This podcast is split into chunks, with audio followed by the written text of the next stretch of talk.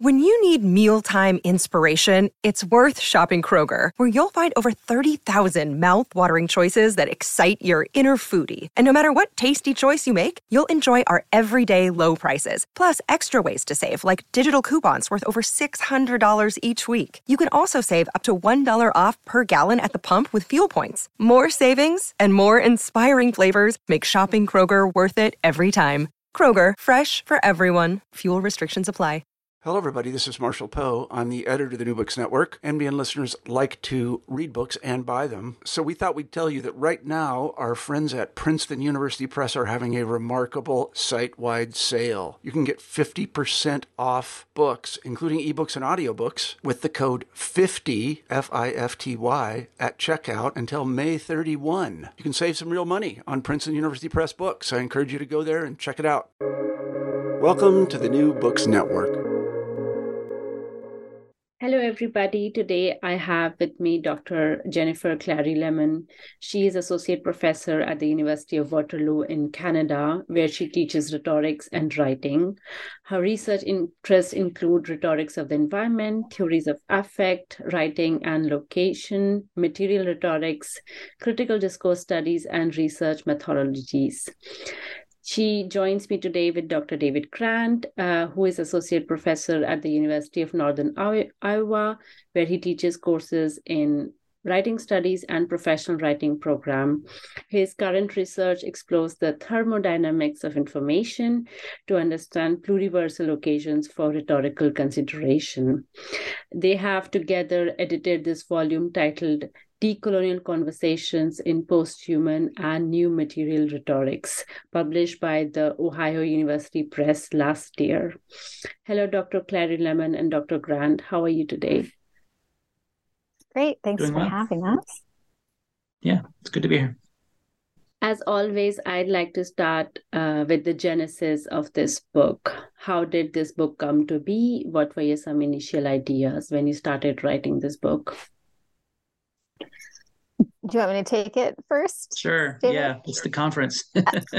yeah. So uh, David and I did not know each other before we edited this collection, but we both went to a conference and we were put together on a panel. Um, the Cultural Rhetorics Conference, and it was a panel on um, thinking about the title of the book, Decolonial Conversations in Posthuman and New Material Rhetorics. Um, but what we found when we arrived um, was that it was three white scholars talking to a room of, of people about these ideas. And so I think it really left us with more questions, perhaps, than than answers, or, or more questions than our own individual talks um, answered at the time that we were there. And so we really wanted to continue that conversation um, and that critique of these ideas that clearly we held um, dear, but were not without. Uh, a great de- degree of of complication. Yeah, and I'll just add to um, for me, I think we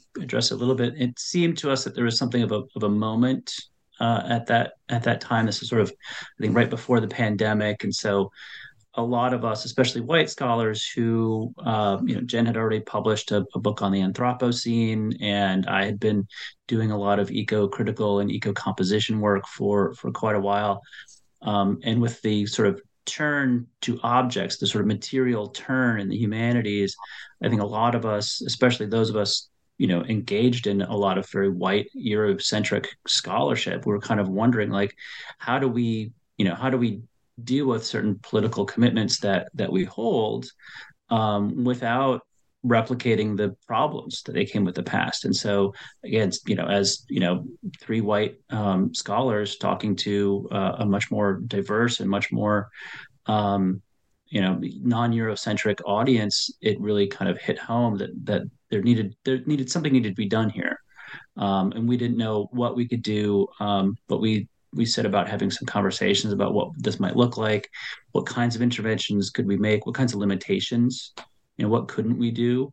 Um, and so that mm-hmm. really kind of formed the genesis for, you know, we need to not make this about um, white folks telling um, colonized people what they ought to be thinking. Yeah, that that puts it very nicely. uh, what was the process of collecting these essays? Like, was there an open call for papers, or did you sort out specific people? It seemed like it was kind of it was a bit of both. But we did do an open call at first, um, and I hosted that on the, my university server, and and that went out, um, and um, that got some good responses. But there was a few there there was and there were some folks that we really were kind of hoping, but didn't really feel like we could approach. Um, and and they they responded, but um, but I think and correct me if I'm wrong, Jennifer, but I I think um, um, uh, Dr. Rain Anderson, um, I think we I think didn't we kind of reach out to her and kind of say, hey, you'd be great. Um, I think once kind of a, so once we got once we got um, uh, proposals in, and then we we vetted them and saw kind of what we had to work yeah. with and how they would fit together. We started really seeing a, a shape for the volume. Yeah. Um, so when we kind of had confirmed uh, chapters, then we reached out to Joyce yeah. Rain Anderson once um, once we had kind of bulk of the work and said, "Would you be interested in writing a foreword to this book?" Yeah. So, so that's kind of how the the process um, came to be. Mm-hmm. And we're lucky she said yes. yeah. Yeah. She's been a, a leader for quite a while. So very honored. Yeah. And uh, the conference that you um, just mentioned, uh, it's mentioned the name. The name of the panel is mentioned in the book, and I found it very interesting because it was titled "Post slash D slash Colonial Rhetorics," um, and I found it very interesting because often there is this um, division, for lack of a better word, between post-colonial and decolonial. Um, how do you understand the difference between these two, or is there a difference between these two? And I also ask because for this book you chose decolonial conversation and not post-colonial conversation. I mean, for, I can answer for me. I don't, you know, I mean, I, in some sense, you know, my thinking continues to kind of evolve and shape around this too. Uh, you know, for me, I I'm not going to speak for for Jennifer. Um, post-colonial and decolonial are two different things. Um, you know, the decolonial for me is kind of like I said. You know, there is a certain political commitment that you have to kind of go into with the decolonial. It really is decolonizing, right? And not as a metaphor uh, that has been said, you know, has been said very often, um, but it is a real kind of material work um, to undo, to disentangle, to cut at some of these things that have been put in place. And so um, one can, you know, that's different from just being simply after colonization and going like, well, okay, that happened, right? Uh, decolonial work really is that political commitment. So I'll let I'll let Jen say what what she wants to on that. it might be different from mine. Yeah, I mean, I, I I would agree. I I also think about you know the post and post colonial as being a time marker, um, whether we are currently post colonial or not. In actuality, is something quite different. And so I think that post colonial then becomes a placeholder for a variety of critical viewpoints, um, literature, and approaches that decolonial really does. Um, suggest it doesn't it doesn't hold right? It's not that kind of container for the um, that range of work. Instead as as david said i see the decolonial as really a move toward action um, and not necessarily just in the gaze of history or the gaze of a critical lens or a literary gaze but really um, with the intent of of shaping a future uh, that does less damage and for a future that does less damage you uh, you acknowledge in the book that indigenous sovereignty and futurity is confrontational because this is um, this should not be metaphorical and and thus consequently will not emerge from friendly understandings and um, the sentence you use here is very interesting to me because you said it requires a dangerous understanding of uncommonality and it undoes uh, what we call is coalitional politics. Why do you say that? And what do you think academia should do when we are faced with these incommensurable differences and confrontational politics? I mean, I think a lot of the um, maybe conversations around decoloniality suggest because we all see ourselves as in it together right? We all academics who are maybe left leaning or feeling like we are progressive people we think well but we're all in this together and and we can um, we can organize around coalitional politics toward actions that we see as um, socially just and I think that that's an important perspective. But I think that what uh, decolonial scholarship in particular offers us is this idea that, you know, it might not be in the way you think, and it might not be comfortable for people in power. And and that's the problem with thinking about it in terms of coalitions is it ignores that power is at the very heart of colonial action and to decolonize means to reseat that power and that usually as we know both historically and contemporarily, people with power are not so happy to be giving it up. And and so that that reseating and readjusting of power is certainly a site of discomfort and um, and I think it's important to really think about the difference between, you know, difficulty and discomfort and pain. And that it's okay to do this work and be uncomfortable. And it's okay to do this work and have it be difficult because that's very different than the pain and suffering of millions of colonized people. And so that's really where i where i see um, the tension being a productive one and that it's really okay to to sit with difficulty and it's okay to be uncomfortable and it's okay to be frustrated and not like what's going on but still recognize it as a very important um, process that deserves our attention yeah. I know that didn't get to the whole question, but David can answer the rest of it. it, was, it was, oh, the rest. But yeah, as, there as are two parts, and I think that was the first part. that was good. Yeah, I and I would agree that yeah, uh, sitting with these tensions, uh, the as you said, the receipt of power is never given over easily. It's not a, a coalitional ask, right? It is something that you know from Frantz Fanon has always been you know it's been fraught with its own you know we're going to have to take it because even the most progressive members of those who are privileged, with power find ways to hold on to it um, and and and and will will fight you for it. So um, so that kind of I mean you know really leaning into that is a is a difficult one, especially because I myself am in a very privileged position uh, in multiple ways, and so um, so yeah, doing that kind of work is um, also kind of a self exploration. Um, but as you're talking, I'm also always brought back to the lessons that I've learned, especially from Indigenous people, about really it's about relations, right? And it's about ongoing relations and the complexity um, that comes out of looking at uh, at both politics and just kind of uh, you know a, a, way of living that is centered around relations and relationship building um, and maintenance rather than dealing with objects and subjects and the kinds of things that European um, philosophies have have often you know chose to divide the world up in.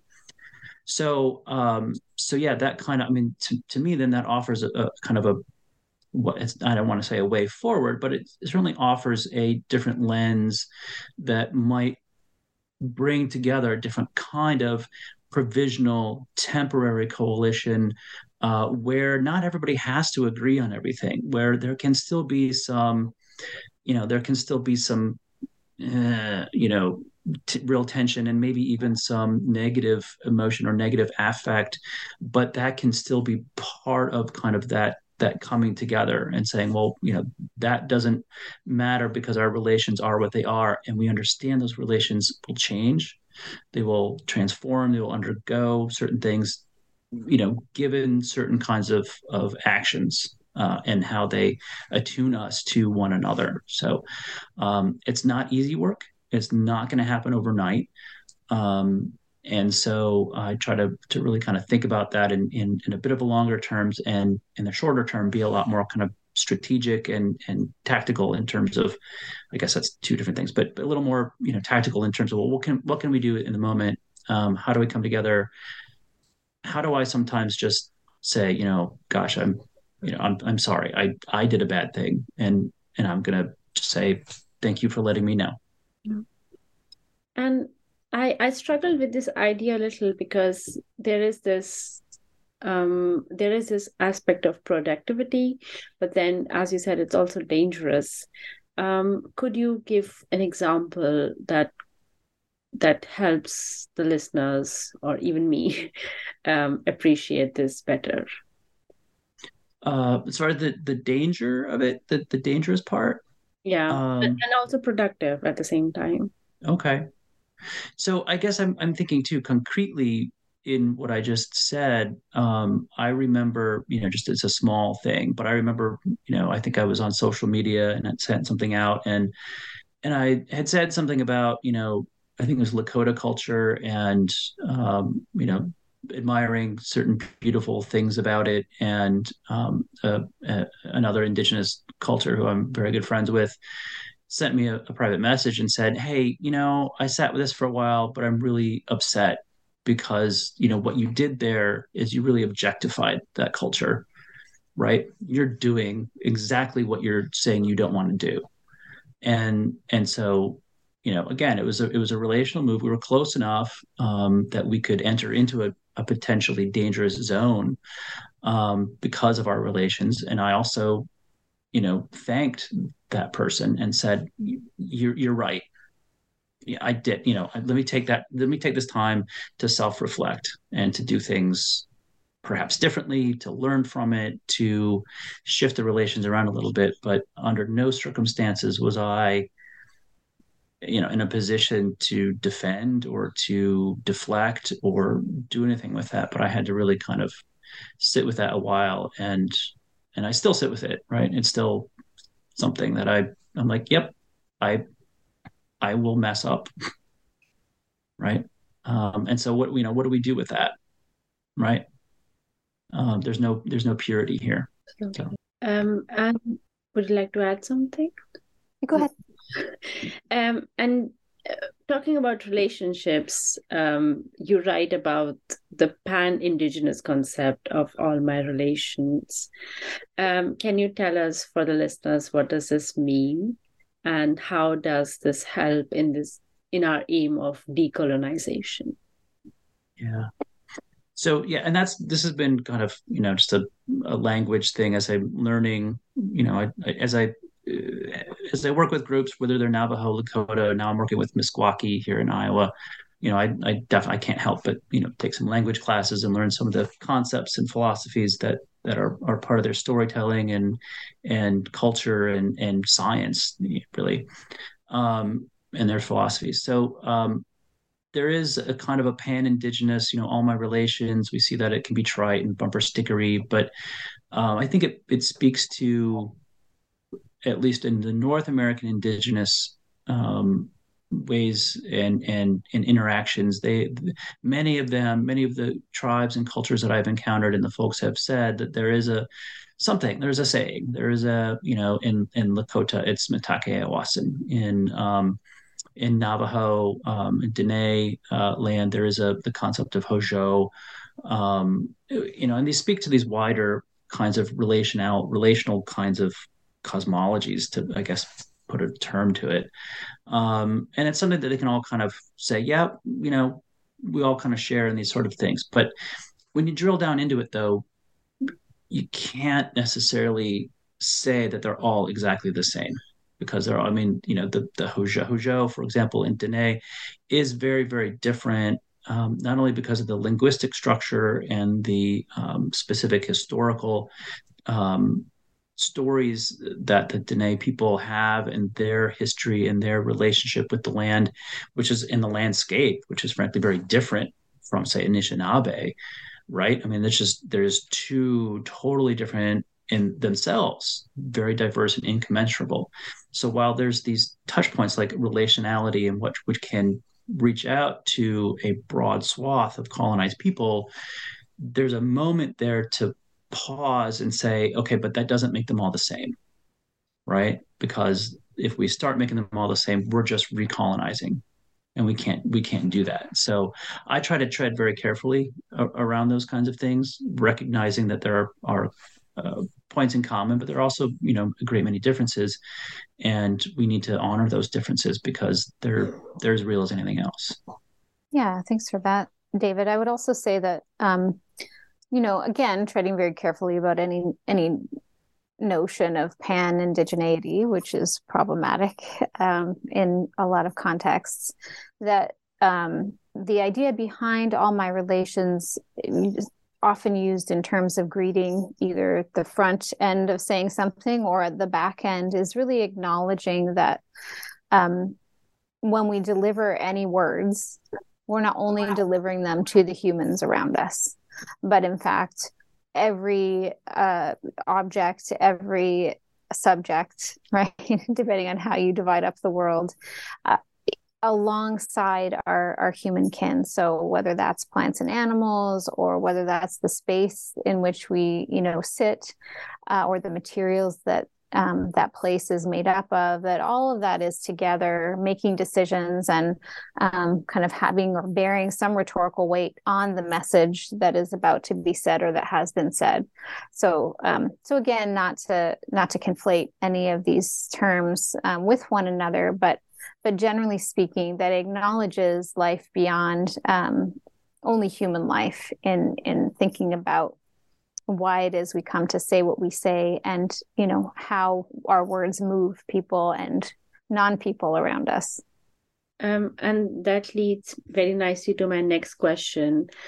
Um, in the foreword to the book um, joyce anderson um, says that decolonization is unsettling and that it makes us aware of our own complacency in the unjust world that is right there how does um, these decolonial conversations lead us to a post-human or a new material rhetorics? I mean, how does this? Um, because when we say de- decolonization, we first think of the colonization process through the human experience of it. And how does, for example, you want to um, enlarge, for a uh, lack of a better word, or make this a wider question about decolonization, even the non-human world or the material world?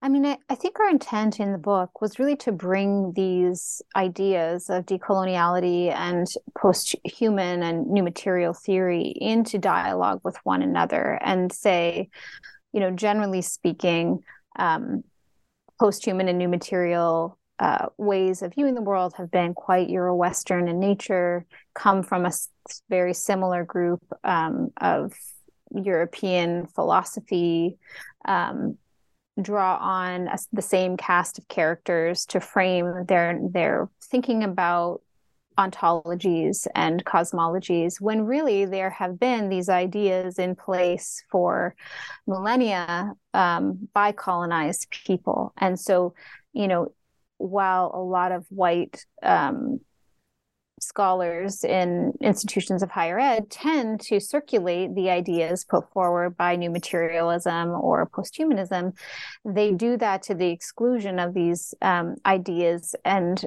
uh, ontologies that have been put forward by um, colonized people for a very, very long time. And so I think what we wanted to do was to see in these two ways of imagining um, our, our knowledge of the world if there were ways that they could touch and make sense of one another in productive ways that could help us all think a little bit more um, critically, but also generatively about the world and about all of our roles, uh, for example, in colonizing non human others, for example. I mean, um, although obviously we're dealing with currently the the extirpation and, and genocide of of many colonized peoples.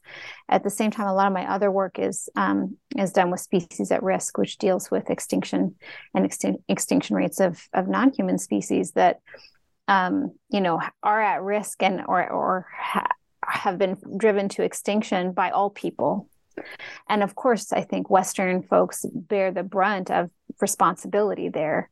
Um, but I think that there are ways that these conversations can can also help us think think really critically about current ecologies and environmental management, um, which is not what you ask but but really i think that bringing those two things together and see seeing the way that their edges move up against one another to imagine you know are they simply incommensurable or are there ways of of thinking and borrowing and worlding from um, from both directions that can be worthwhile to to scholars who want to do this work?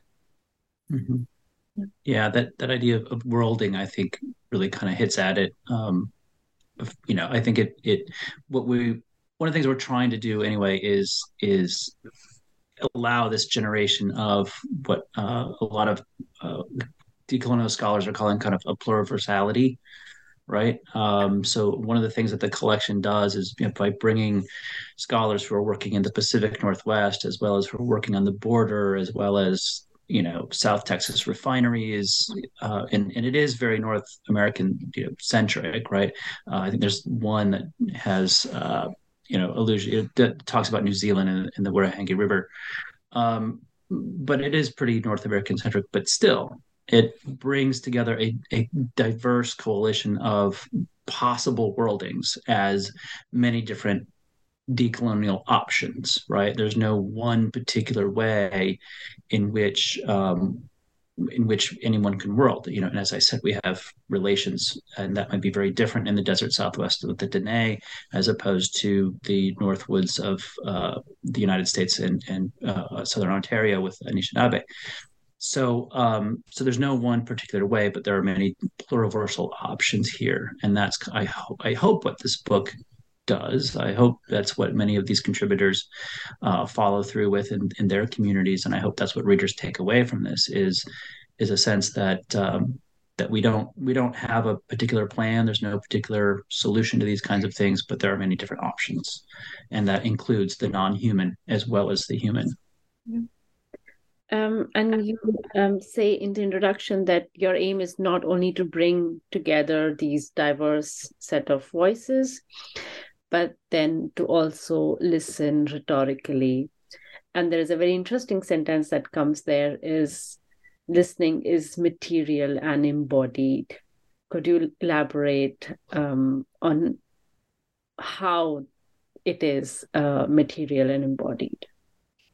Quite the question. I mean, there's so many ways right. that that listening is those things. And it i mean it depends on if you want to talk about the way that sound travels and bounces against things in the world and how it uh, then appears to us as um, something to be listened to in our ears. Um, to thinking about the ways that we listen to the world around us that has nothing to do with language.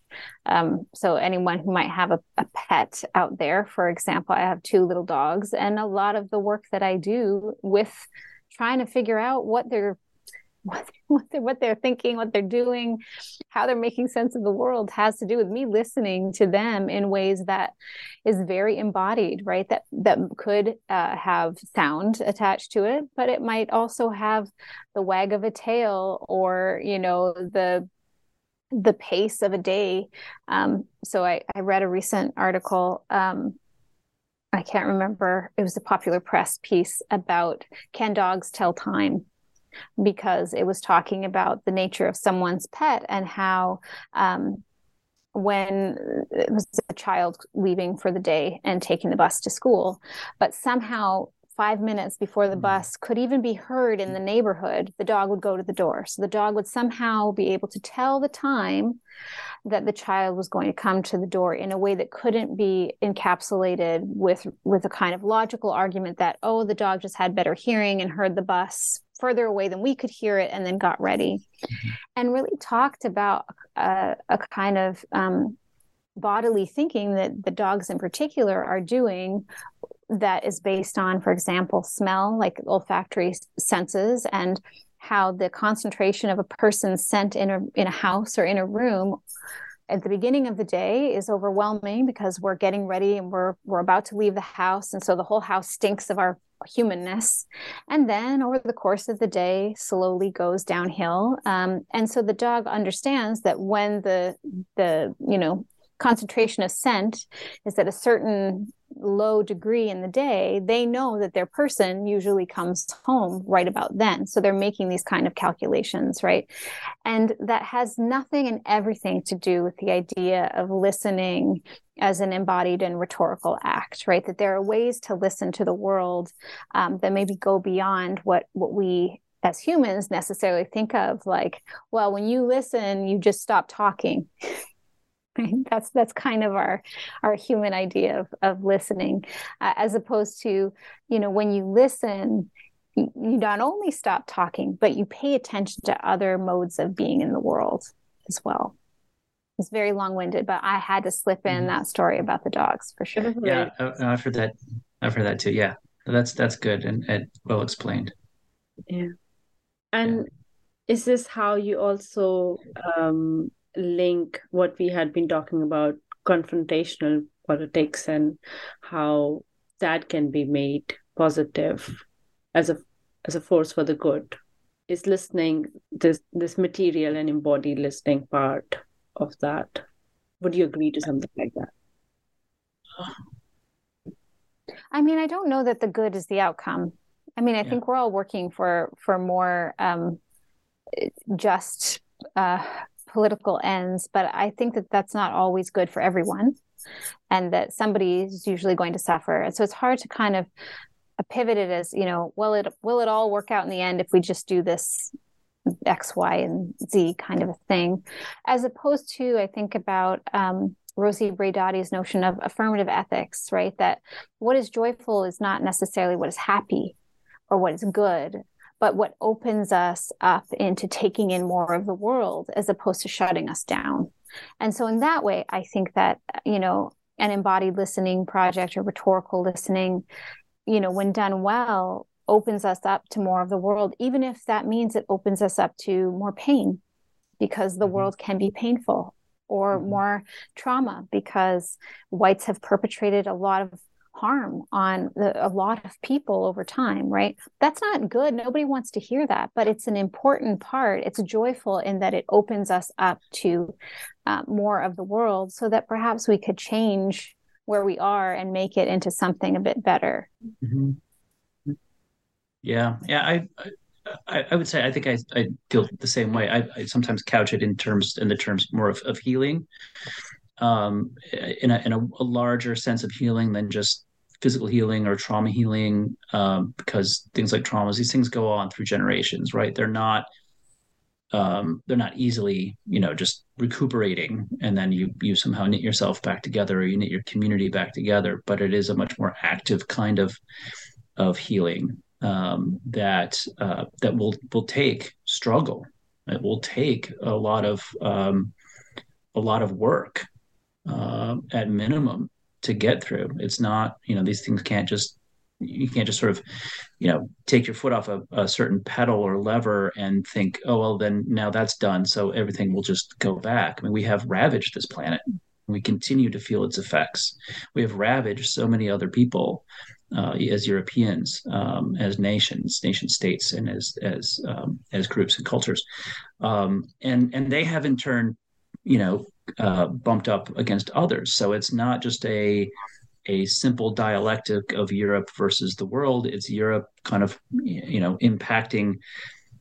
Uh, I guess it's I get I, maybe a better way is it's sort of this car crash, right? Where um, you ha- in order to heal from it, it's going to take a lot of steps, not only for the car but for the people in it, um, because everything is inside has sort of been shattered and battered about. Um, and so um, straighten yourself out after that is going to take some pain. It's going to take some work, and um, and it really has to do with yeah, with kind of you know relating to that in a different way rather than here's just a simple good at the end. We don't we don't always know what that end's going to be. Since we are at the end of this podcast, I'd like to ask. Um, what do you hope the readers take from this book, or what do you hope changes in academia I mean, what, what I hope readers take is that these are not always incommensurable worldviews, that I think that the contributors to this volume very creatively touch up against those limits uh, and those connections over and over again. I mean, really, the, the book isn't, I mean, I appreciate you having us here today, but it's not really about us. It's really about the contributions to the volume that make it what it is and the really, um, you know, kind of it, what exceeded my expectations when we conceived of this project are how the contributors are really negotiating with such nuance um, these worldviews and these theories to give us ways through um, that are sometimes ways forward, but are sometimes considerations and reflections on our past or our present, or thinking thinking about time altogether differently. So you know what i hope readers get is just that it that these conversations are possible because i think for a long time they've been held in real um, separation from one another and real critique. And i think critique is a good thing. I, I mean I, I think um, you know i'm not I don't I don't think that we created this text to to really defend post-human or new material thought but really open it up and say what do we have here? What can we hold in in each hand? And can we think about them as possibly in dialogue or not? And and so I, I hope readers are kind of going to take that with them and ask those questions and continue to to think about um, cases in their local areas where there's an opportunity to think through these questions. Yeah, yeah, and I was going to say, you know, with my earlier car crash metaphor, you know, we don't know the end, we don't know the you know, the healing journey um, is always a transformative one, and so kind of my hopes for this too is is that um, that even just a small, you know, somebody's neighborhood can maybe be transformed because someone thinks about things um, in a more open way as as Jen is saying there, right? Um, or or maybe that somebody's project uh, can help you know transform and heal just a, a little bit. Um, uh, uh, you know, that's that's kind of my hope um, that those things can can happen. That these ripples will play out. Yeah. Um, before we say bye to each other, can you tell us now about your future projects? What are you working on right now, and what can we hope to read from you in the future? Sure. Um, well, I have a book coming out in August called uh, Nestwork New Material Rhetorics for Precarious Species. And it talks about um, relationships between humans and non humans that are put forward in mitigative infrastructure for species at risk. So, if you are interested in birds and uh, non human persuasion, that's kind of my um, project that's coming out next and and i'm working on an extension of that work right now with um, burrowing owls in um, in southern arizona. So that's what i'm working on. How about you david?